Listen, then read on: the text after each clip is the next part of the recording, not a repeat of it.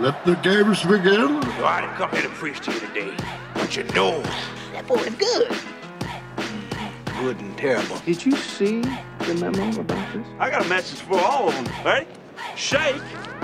I, I play for keeps. That just happened. Boom! And just like that, welcome to the world famous Say F It podcast, episode 141. I'm Gary Scott, and as always, I'm taking care of all of your movie needs. You don't have to do anything, you just sit back, relax, listen, and I will do all of the work. It's just that simple. Let me see. This week I have one, two movies, a documentary, and a docu series. And I have a conversation with the stars of Stop and Go, Whitney Call and Mallory Everton. We had a great conversation. I can't wait for you to hear it. And the message of the week. I know I said a lot of ands, but you know, I got to tag it on. And, and, and. So, with that, before I give you any of that, you know what you got to do for me. Make sure you log on sayeffit.com, S A Y E F F I T.com. If you want to connect with me on all socials, it's easy. Say F It across all platforms, S A Y E F F I T. And if you want to send me an email, it's pretty simple. It's Gary Scott at sayeffit.com. And if you want to keep up with the show, I suggest that you should. You can find me on all places that you get your audio on demand or your podcast. It's pretty simple. You just type in say F it, S A Y space E F F space I T exclamation point. Say F it comes up and you can like it, subscribe to it, drop me a review. Help me out. It's not a hard ask. Just, you know, do me a solid.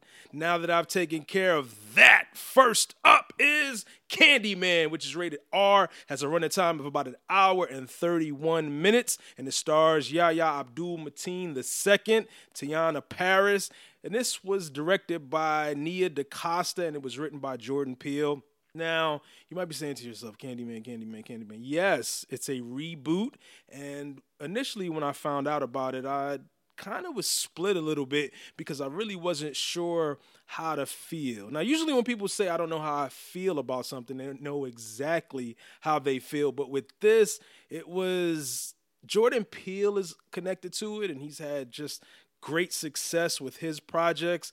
So I had some some tempered optimism, if you will, about the project. And then it being directed by a woman, just another great win for Hollywood, a black director, a black woman director. So now I'm getting excited about it. But there's a couple of things.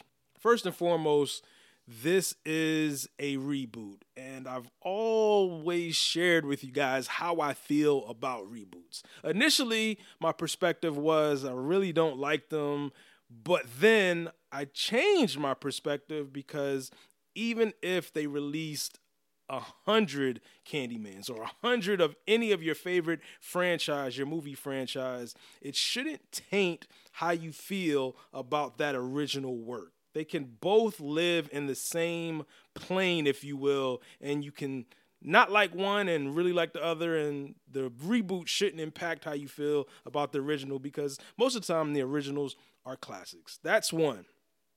Two, this was going to be the very first time I was going to a theater in almost probably about 18 months. So then I'm not really sure if I'm going to be up for it, but that particular weekend I'm feeling good and I'm like I'm going to go. I'm going to do this. So I go see the film and then as I saw it it was it was very weird how it was constructed. I will say Yahya Abdul Mateen II's performance was absolutely stand out, and he's great in everything that he's doing. He's also going to be in the new Matrix movies coming out. So his performance was great. The issue that I had with this was more of the execution and the storytelling. But as I saw it, I was really trying to make sense of it because they also tried to have, and I commend them for this, they tried to have a social justice piece to this. I just felt like it was muddied a little bit with the delivery of how they were doing this. You have Yahya Abdul Mateen II playing an artist who's really struggling with his inspiration, his inspo, if you will. And then he gets caught up into the whole Candyman world. And Teyonah Parris played his girlfriend. She had a great performance as well. And it just it felt as if some things got cut off and I would have liked to see more character development. Now with a running time of about an hour and 31 minutes, I was thinking that you were going to get to it and we were going to understand everything that was going on. But as I said, the execution of it was a little bit muddy for me, and I would have liked to see a bit more character development. I will say that the special effects were good. Yahya's performance, great. Just, I would have liked more from it. And most of the time, when I talk to you guys, I would like to say that I want to always cut some time off. But with this, I would have liked to see maybe another 10, 15, almost 20 minutes more so we could have seen these characters breathe a little bit more and and get a little bit of background on them and see them develop a bit more so that everything could have been brought together. So with this it was I was just exactly I was just so conflicted about how I felt about it. But I will say, definitely props to Nikki DaCosta, Jordan Peele, because I I already know it's extremely hard to create and it's hard to make a movie. I just wanted so much more from this project. So with that, I'm sliding Candyman, which is rated R, has a running time of about an hour and 31 minutes. I'm sliding it as a weight. Next up is Shang-Chi and the Legend of the Ten Rings. It's rated PG 13 and has a running time of about two hours and 12 minutes. And this stars Simu Liu and Awkwafina, Ben Kingsley. And this is a, an interesting movie because we're really in this weird space with Marvel because I was talking to a friend of mine, Brad Gullickson, shout out to the It My podcast, and I was thinking that Marvel has exhausted all of their ammo. They don't have any more standard franchises that people will identify with. The Iron Mans, the Captain Americas, the Avengers, all of this has been done. And then they started getting into the Black Panthers, the Ant Mans, the Doctor Stranges. So now we're in this really weird space with Marvel, and they're going to have to create new franchises and new stars. And here comes Shang-Chi. Now, I wasn't familiar with Shang-Chi, but because I'm a nerd, I went ahead and as soon as I heard about this movie coming out, I went to the Marvel Encyclopedia, did my research, and then I understood and gave me a bit more background. And that's one of the things that I've been trying to do if I'm not really familiar with a particular comic book character is do my research just so I understand the positioning. I won't understand the positioning if I were to read the whole franchise, the whole comic book franchise, and understand the ins and out, the intricacies of the character, but a general high level overview is good for me. So now that I see that Shang-Chi has this complicated relationship with his father and, and just all of this, and a martial arts master, all of these great things. So as I'm seeing this play out, I'm really thinking that this is sort of like every time they release a, a new character or a new Marvel movie, they have to do a lot of storytelling. And I'm much more forgiving now of that because you have to set the stage, you have to set the table, you have to make people be okay with the character itself. And then after that, if there's a second film, hopefully there will be, you can go into all of the action. You can go into all of the quote unquote fun stuff that happens when you have the Marvel franchise or any superhero franchise. So as I'm seeing this, I'm understanding what's going on. So I know that they're really greasing the wheel and telling the story. And I, and that's one of the things that I really appreciate. Not just in these type of movies, but all films. I enjoy just the storytelling of it all. And they did a really great job with setting the stage and giving you the background of Shang-Chi and where he's from and his family and just all of these things. And they had some special guests that popped up in the film. And then also just the the action was really great and then the set design, the costumes, just all of this was awesome in bringing this whole world to life. And then this is extremely important because this is an Asian superhero character and this is needed. We need more diversity in the world, but definitely to be brought to life within the Marvel Cinematic Universe. So I was excited to see that. It's kind of along the same lines of what happened with Black Panther because that was that was the first and and now you see this and it's a Marvel character so you want it just really wanting this this character in this movie to succeed. So as I'm I'm watching this I'm I'm getting involved and I'm sucked into the world and it's just a great experience. And I will say that if you go to see it, make sure you stay.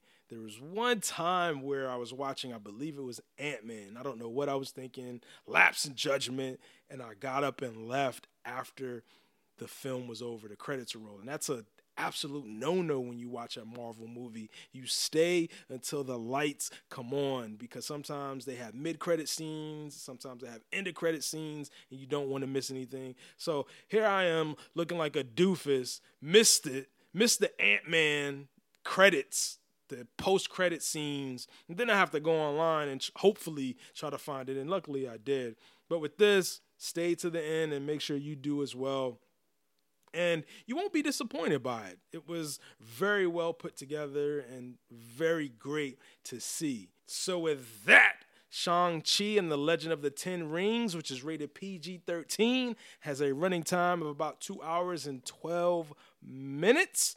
I'm going to slot Shang-Chi as a full price. Next up is a documentary Bob Ross, Happy Accidents, Betrayal, and Greed. It's rated TV 14 and has a running time of about an hour and 33 minutes. Now, this is a documentary, and I absolutely love each and every documentary, docu-series I can get my hands on because it's new information. And I was familiar with Bob Ross really from the outside looking in because I knew about his PBS television show where he was painting. Gonna you're gonna make some some happy little trees, just happy little trees there. And that's pretty much all I know. I do also know that there is an MMA fighter named Violent Bob Ross. That's the extent of Bob Ross that I know. So as I watched this, it was good to get a background on who he was and where he came from, and they did a great job of laying it out. But they also did a great job of highlighting just the turmoil. So as I watched this, I was thinking to myself, everything can't be all happy. Every documentary, usually there there's a turn that happens, and then we get the underbelly of that person's life or the business or just anything. We just get that underbelly that all documentaries need. It's necessary. And I watched this and I became quite sad because of the fact that there was so much going on with his estate and his life and just all of this and you just can really feel the pain because they they talked to several people that were close to him that did the show with him his son friends all of this. And you can't help but feel what someone is dealing with when not only do they lose a loved one but all of the ugliness that comes out after somebody dies. Because in essence that's usually when just the the ugliness of a person shows itself is when someone passes away and if there's money attached to it or anything of value people will become just very very nasty and this is no exception with bob ross so with that, I'm gonna slot Bob Ross, Happy Accidents, Betrayal, and Greed, which is rated TV 14 and has a running time of about an hour and 33 minutes. I'm slotting it as a full price. Next up is a docu series, and this is LuLaRich, which is rated TV 14, and this was recommended to me, and it's about the multi-level marketing company Lula LuLaRoe, and I was totally in the dark about LuLaRoe. Had no idea who they were, what they did, what they sold, and it's about a company that sold leggings. And so as they were selling leggings, then they started the multi-level approach. And anytime I hear MLM, that is going to be multi-level marketing. I also think it's a scam because in order for you to make money in multi-level marketing, you have to get people under you and then those people get people under them. So what they do is they sell you on this idea of getting rich. Everybody loves money. So you get the hook, that's the bait. The bait is the money and these stories from these people I came from nothing and then you understand that it's extremely hard to get to that level of success in a multi level marketing company. Not to say that it can't happen, because it does. You have those outliers. But the top of the pyramid is where the money's made, and you may never, if ever, get to that. So I'm watching this, and now it's a multi billion dollar company. And you just understand the gravity of this multi-level marketing company and i also view them as a pyramid scheme as i like to say something in the bacon ain't pork because with this there's so many moving parts and you'll see that people are making money hand over fist but it's not really making sense collectively and it was it was just eye opening. It was eye opening because I had never heard of these leggings, but they are continuing to make money hand over fist. But ended up finding it late one Friday night, and then I watched all four episodes into the wee hours of the morning because it's it's that captivating and it's going to pull you in and you're really really going to enjoy it. So with that, I'm going to slot LuLaRich, which is rated TV 14 and has four episodes. I'm going to slot it as a full price. Now that takes care of all that I have as far as movies, docuseries. But I do have a conversation with the Swiss Army Knives of this project, Stop and Go, which is a COVID comedy. And I know I, as soon as I heard about it, I was like, I'm not really sure. Are we are we too far removed from it where we can laugh? But the trailer just really pulled me in, and the stars, director, writers, all of these things of the film. Whitney Call and Mallory Everton. I had a conversation with them. Here it is. Now I am with the, I'll call you the Swiss Army knife of this movie. Stop and Go, Whitney Call, and Mallory Everton. And so they're joining me today, so thank you. Thank you so much Thank for having you, us, Gary. Gary. We're glad to be here. I appreciate it. So I reference you being the Swiss Army knife of Stop and Go because you wore so many hats in doing this. What was it that you learned when making this film? Oh, so much. We learned so much. Um, Um, mostly that uh, our our goal is for the next one to not be this hard. That was what I always said. Was um, gosh, if if we just make another one next time and it's not just the most painful uh, bleeding into it process, it probably will be, just in different ways. It seems like it's hard every time. Yeah. But I think there is something super valuable, and I think anybody who works in independent film or, you know, has made student films knows how valuable it is to have to do like every job. Like Whit had to do. She was technically our casting director. She did props. She did uh, a lot. We like Steven and I were looking for locations at night while we were um, like we would we would wrap the day and then try and find the location for the next day. Then like sometimes it was so not ideal, but I feel like one of the best things that I learn every time I have to go through a process where I'm wearing that many hats is like movies are so hard to make. Crew, like crew is so valuable. Mm-hmm. People who are good at what they do deserve all the praise in the world, and mm-hmm. I just feel honestly more reverence and humility around filmmaking in general. Just mm-hmm. like really hope I never have to do all that stuff at once again. So, and it just makes me, it makes me so grateful for when like those teams come together to actually like pull that off your back and to do it so much better than you would do it. Know? Well, like a first AD, we didn't have a first assistant director on set till the second week. Um, and I remember we just we couldn't afford one, and we basically just had to have our director also be the one trying to keep everyone Keep on task and keep the day going at a pace. And I mean, first AD is one of those those positions on set that everyone kind of rolls their eyes at. Everyone's annoyed with. It's the guy or girl that's always like, "Come on, everyone, like keep going." But gosh, after just the first day, we knew we were like, we, gosh, we need this. We need We to spread some money. not to have a first AD. Mm-hmm. Yeah. There were there were so many positions like that where we just knew, gosh, man, next time when we when we have more funds available to us to make something, we're really just going to get the the people that we love and who do all these positions so well. In the meantime, we learned so much by wearing so many hats and I'm so grateful for that experience. I know though that that there are some aspects of filmmaking that I never want to do again. I want to let someone else whose joy and passion is that to bring it to the project and so that we can all just have these these great pieces we take pride in. Yeah. I'm trying to. I- The other main thing that I would say that I learned from this process is to to kill your overthinker, at least through certain parts of the process, is a huge leg up. We had to kill our overthinkers because we just didn't have time. So there were so many junctures where I think I would have been like, oh no no no, let's let's take a couple of days, a week, a month to make this better. But instead it was like, this is working well enough. We got to keep going. Mm-hmm.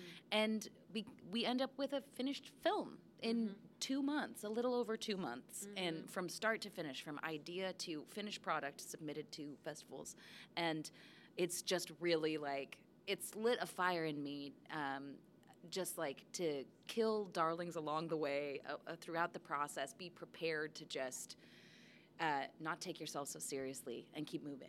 Uh, I would rather make four movies in two years and learn a ton from it than take eight years to make my quote unquote perfect opus, you know. And so I'm so glad that our first movie was something like this. It was just like we we're just gonna like muscle through this. I feel really really lucky, and we're so lucky that people that anybody likes it. It's been it's been such a nice experience. We we know it has its flaws, but man, we're we're so grateful we finished it, and we wouldn't have if we had if we had stopped and said, "Come on, let's make it perfect," mm-hmm. you know. Mm-hmm. Yeah, it's one of those things where I think that normally, whenever you're doing anything for the first time, it's usually the hardest.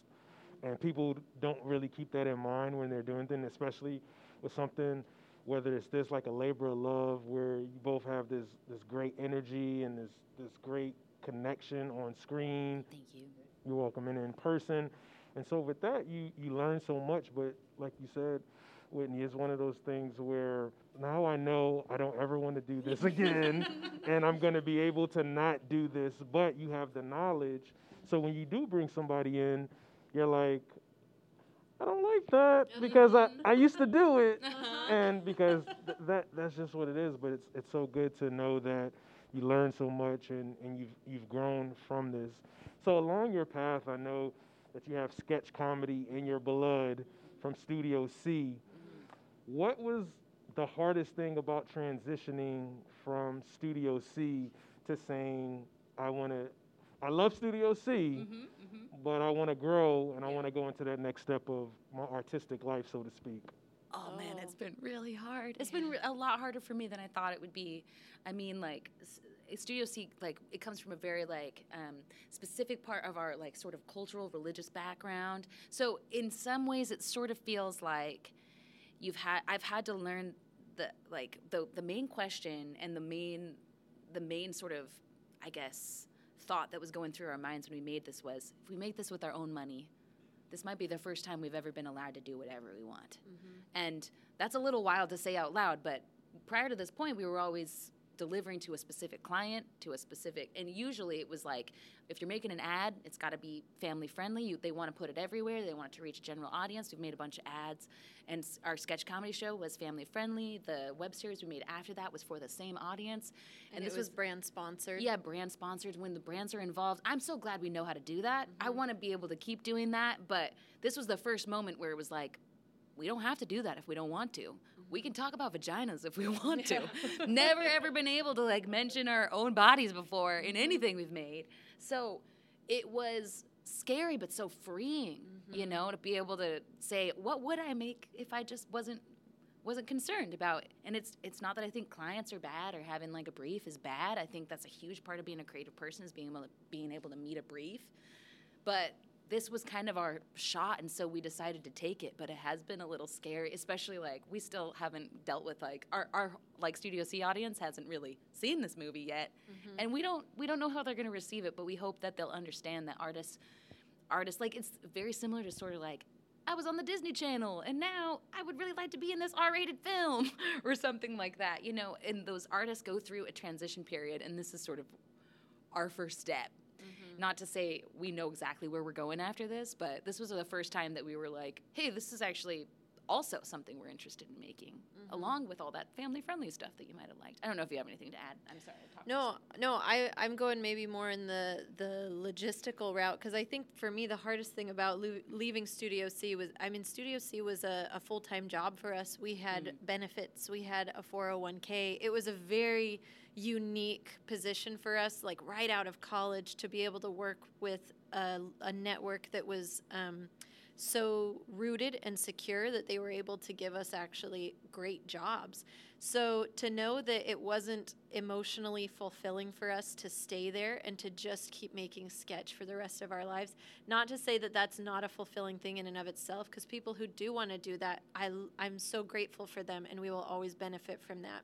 I know for us, we wanted to tell more stories, longer stories, um, more characters, and for a wider audience. And so I think we um, it, it was that feeling of do I abandon this uh, safe safety net to go out into the real world and hope that I can make things that will reach people and be able to feed my family at the same time. And so it was this this jump into the freelance world, which was a, a tricky dance at first. But I think anyone who goes into freelance just realizes things work out and you don't really know how but the universe i really feel like uh, gives back when you when you need it to give back. It's it's moments of ebb and flow. There are some months where i make no money and there's some months where i'm able to pay my mortgage for the next six months. And so it just kind of is going through these ups and downs and realizing that even when you're in a down it will go back up. And i think that's been a great lesson for me to just learn for life is just to know that okay I have no control over what's going on around me. So all I can do is focus on myself and how I can be the best version I can be and show up. And if I'm doing my part and connecting and, and being kind, then you know the universe gives back and opportunities always um, show up when you're ready. even if those opportunities are ideas that you have to Mhm. execute yourself. Mm-hmm. I mean, I think in a lot of ways you're just describing the art, like the life of most artists. Mhm. Like most of the people making movies, making content are not at that upper echelon where they don't have to worry about money anymore. Most of them are figuring out this balance of living in the chaos and figuring out what ideas to snatch when and what they can do that's like their passion while they're also you know taking the ad work on the side or doing or doing some stuff they don't like as much or f- shooting some some some wedding videos or whatever it is. And um, i don't know. Those are our people and we're we're shouting out to those people grateful that we're all in this together and we hope everyone gets to make a, a passion project from time to time because it is fun and it is hard to figure out how to make money doing those things also, with the content that you've been making, did you find it hard to balance your faith with the art because of being passionate and artists aren't monolithic. So there's so many different aspects and chambers in your mind, and you want to explore that. And sometimes people aren't always embracing of that because they think of you as being in a box like, oh, I only want to see Yeah. Whitney and Mallory and Studio C stuff, and it's like, what is this? And so that's Mm-hmm. scary. So how is how is that balance between your faith and, and the artistic side? We've been talking about this still, like you nonstop. know. That's, uh, that's such a thoughtful question. Um, I think that there are there is always going to be a push and pull, but at some point in time, I feel like, at least for me, what I feel like I've been learning is the best thing I can do for my faith community, for my local community, for my art community, whatever, is show up as myself. You know, I, uh, I you know, if you believe in a higher power, I think that that higher power loves you the way you are you know so when you show and when you show up the way you are other people like you are able to say hey i'm like that too and connect like actual connection. If i show up saying i gotta be just like all these other people or else i'm gonna get shamed or i'm gonna get shunned you never make those super genuine connections and so i think you're missing a little bit of a, a, a little bit of that like sweet godlike glory that you could get from your life. So mm-hmm. it is super scary and i am really nervous about it in a lot of ways. It's hard to say like you know i think that there have been junctures where we've been approached by people who have thanked us for our work and it's made me feel like oh maybe this is the only work i should do you know? Maybe this is the only work i'm allowed to do is a, like another way of putting it.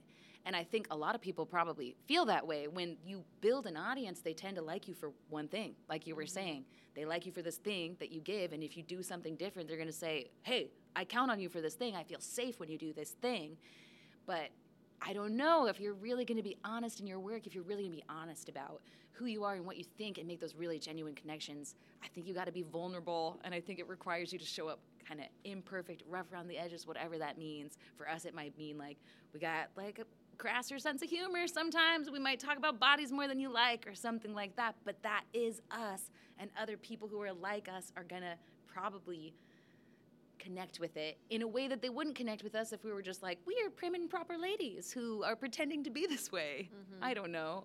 And and even so, I think in our faith-based community there were assumptions anyway about what was safe and what wasn't, and I f- feel like that was also relative. I mean, there were aspects of our job that communicated, you know, certain lifestyles were the right lifestyles. And so to just know that for some people that kind of constraint isn't safe. That isn't a very inclusive feeling.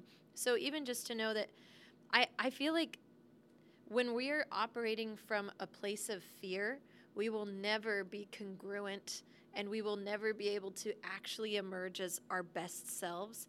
When we're able to, to break away from that reactive part and instead be active in what we know we can do and we nothing can touch us because we are coming from a place of self-love then we can stop focusing on ourselves stop focusing on on what we need to protect ourselves or to aggrandize ourselves and instead we can turn it outward. We can start making more um, just more genuine connections because we're no longer harbored by our fears.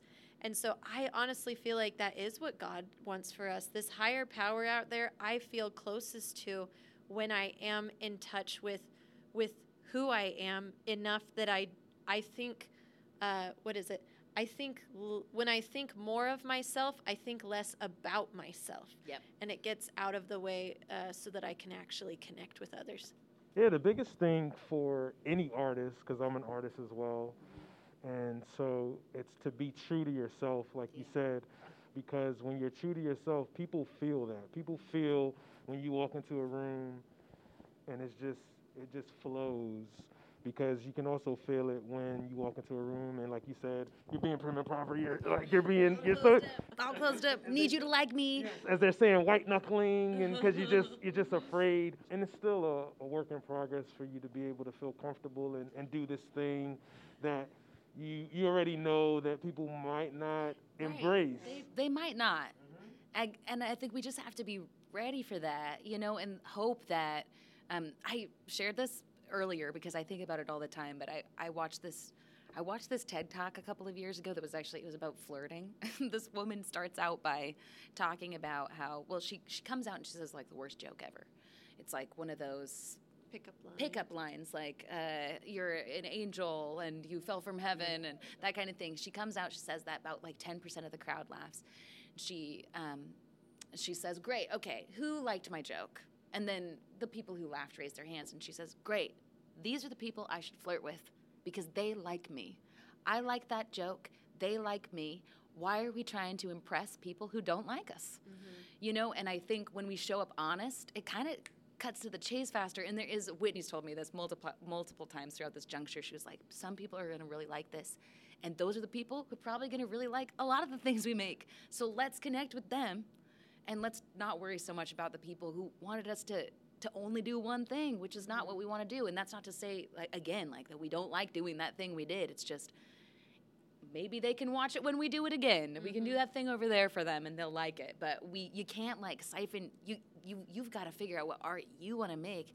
You have to be the one who decides what lights up your curiosity and your passion and you just can't let other people do that for you. So i guess i'm growing up. This, it's hard though. Well and we we've tried to be we've tried to be responsible as well in a sense because we we love our our fan base that we've built up. We love the people who have gotten us to where we are and we hope to keep making things that they do connect with. I i hope that there aren't people who who walk into this and see it and say humph and turn around and, and never come back. I i but that i know that's the reality of it and i can't control those reactions. What i can control is being able to put the message out there that hey we have up to this point done you know cleaner than disney comedy. Like we've we've done things that are so family friendly we're so proud of them we have other things we want to pursue. This movie we're putting out there is like a soft PG-13 like like little boy humor kind of movie. And uh if that is something that you're not into, then totally no hard feelings. I think like find the things that you do feel safe with. So we're we're trying to get that message out to our our our current fan base um, to just be responsible and not throw like you know some some sweet you know nine year olds into the seats who who expect that this is going to be, you know, Studio C. Um, but at the end of the day, I also think that uh, we tried to make a movie as our branching off away from Studio C that wouldn't be that far of a leap. Like we didn't we didn't make the human centipede. You know, we didn't we, we didn't we didn't make something that someone's like what did I just do? Right. My my kids are scarred. what am I? Yeah. right exactly Eye covering, ushering out of the theater. right And I don't know that either of us ever planned to make something like Sure. that. no promises but we'll see Yeah, exactly. If that's where inspiration Hey, authenticity, respect, respect to the to the human centipede crew. But I I do think that something here that we've made is just like, hey, this is it's it's a small step. It's the bridge to I think the things we want to make. Even even branching out of straight comedies, um, Right. things like that. That we.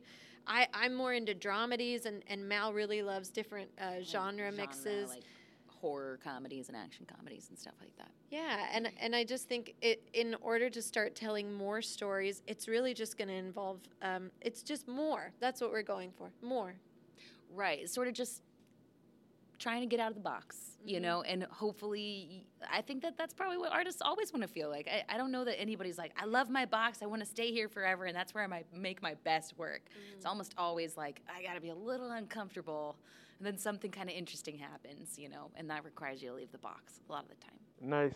Still joined by Whitney Call and Mallory Everton, the Swiss Army knives of Stop and Go writer, director, editors, starring, and so just having a great conversation before we wrap up. And I also, there's so many different paths that you took to get here, and this process was so unique. Is there anything about this process that you would change? I mean, like, if I could erase the pandemic, I would. I would do that. Can for we all do of that, us. Gary? Are you giving us permission? Great. Give me the Thanos glove. Let's do this. Yes, I got it. No pandemic, no movie, but that's okay because we didn't have a Hey. pandemic.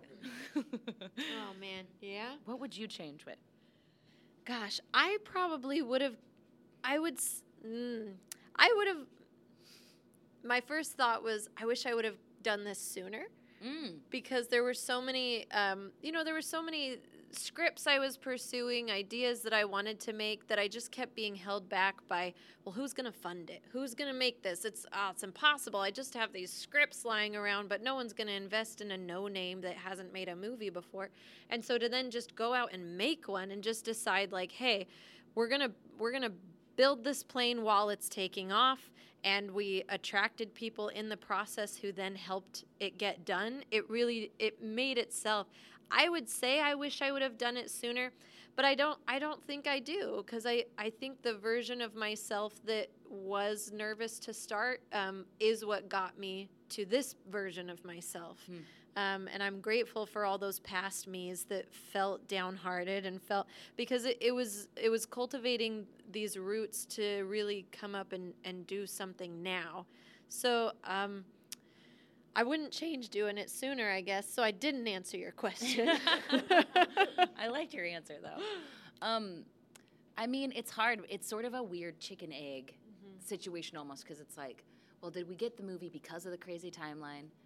Because if I could change anything, it would be the timeline, right? Like there were so many pain points because of that timeline. Mm-hmm. But I'm also not sure we would have done it without that timeline, like mm-hmm. without that weird fire that was suddenly like, if we finish this film, we could have a film in two months. That would be kind of cool, right? Have a feature done in two months, and we we can just do that. Um, but I never want to make anything that fast again. I mean, it was brutal and awful in so many ways. It was hard on relationships. It was hard, like, it was hard seeing our crew and people, like, suffer and be scared and stuff. I mean, we tried to make everything as safe as possible, but it was so stressful. I would never, ever want to make anything that fast again. So if I could change anything, it would be like, how we, we got the idea in in you know April even instead of June end of June um, because the, that fast timeline, while it did us so many favors, it also made everything harder. E- Almost everything. Even like Whitney brought up earlier, that everything, um, all of the conversations, we had to film our side of the conversation before we had the actors on the phone. And that is so unideal to me. Like, we didn't get to react to real things. So, there were quite a few things we had to rewrite and post. Not a ton, mm-hmm. but there were a couple of little sections where we were trying to, like, okay, we have a raised eyebrow from Whitney, we have a mm-hmm. disgusted look from Mallory. We got to reverse engineer this and write a new line because mm-hmm.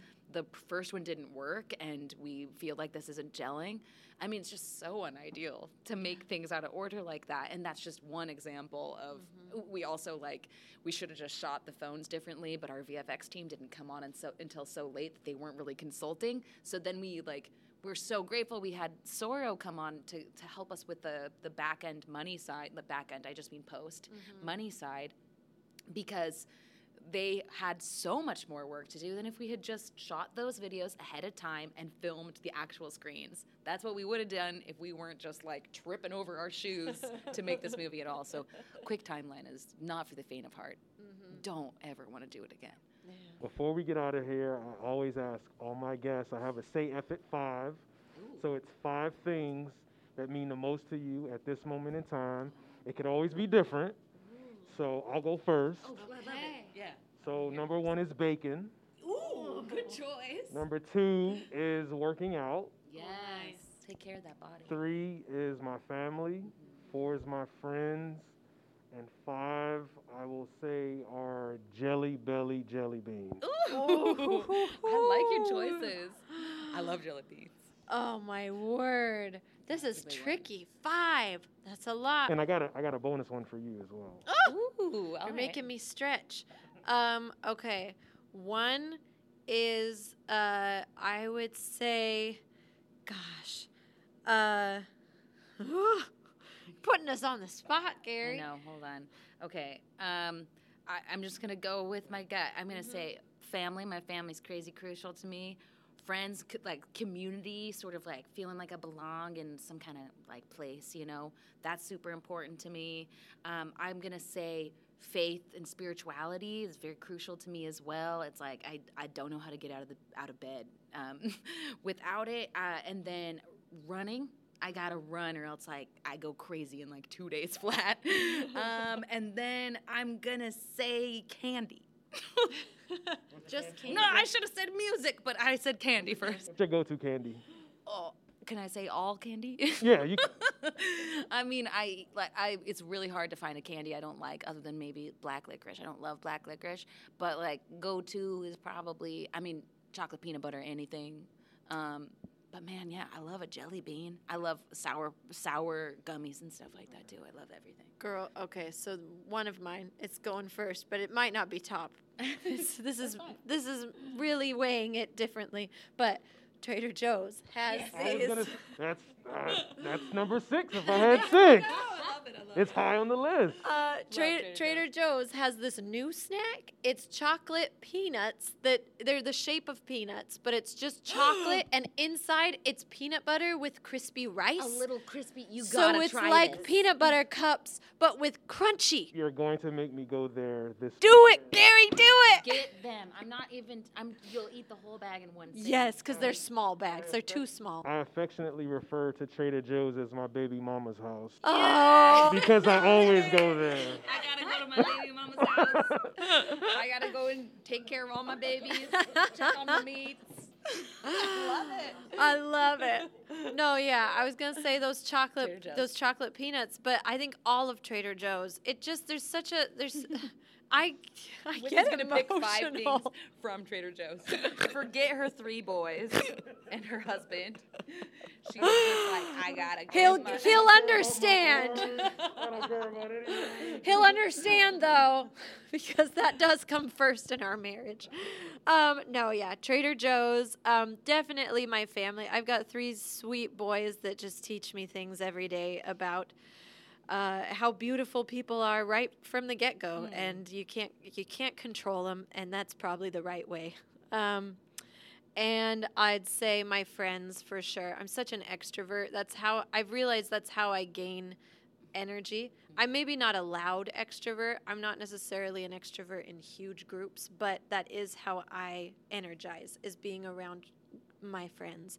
So I'm so grateful we get to gather again in some quantity. So that that friends. Um I would say my garden. I'm working on gardening right now. I've just like taken a huge chunk of grass out of our yard to make this nice native cottage garden in Utah where things don't grow very well. We've got crappy clay soil and I know nothing about gardening. You So should I've try a master been- class. It's a master class. Oh, I should. They have a gardening master class. I've been, They have more when- than one, right?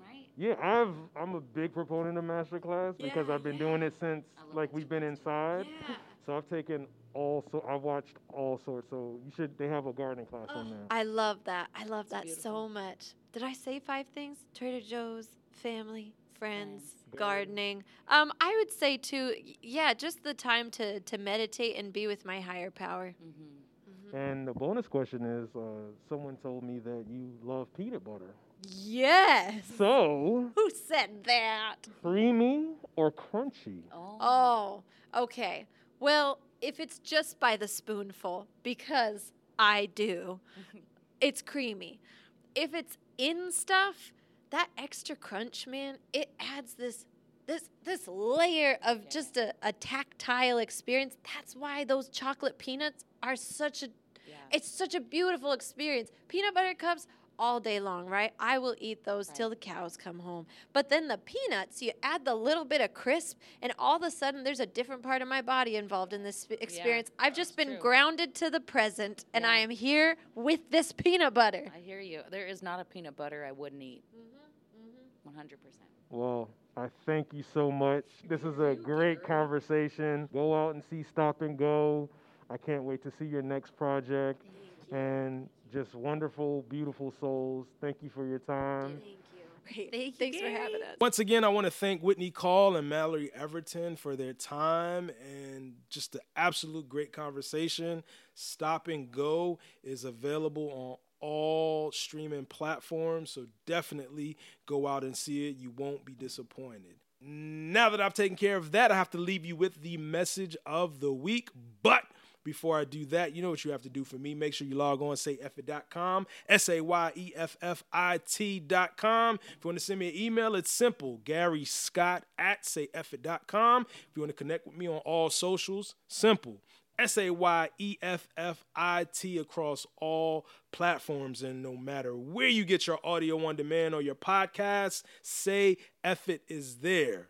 Find me, like me, subscribe to me so you do not miss an episode. Now that I've taken care of that, it's now time for the message of the week. Life only comes to a stop when you decide not to move. Make the conscious decision to always go forward. The journey isn't always meant to go by fast. That was the message of the week. This is the Say F It podcast, episode 141. I'm Gary Scott. As always, thank you for listening. And once again, thank you to Whitney Call and Mallory Everton. Enjoyed the conversation. Thank you all for listening. I really, really appreciate it more than you'll ever know. Until next time, uh, you know what you gotta do. Say, say, say, F it, F it, F it, F it, F it, F it.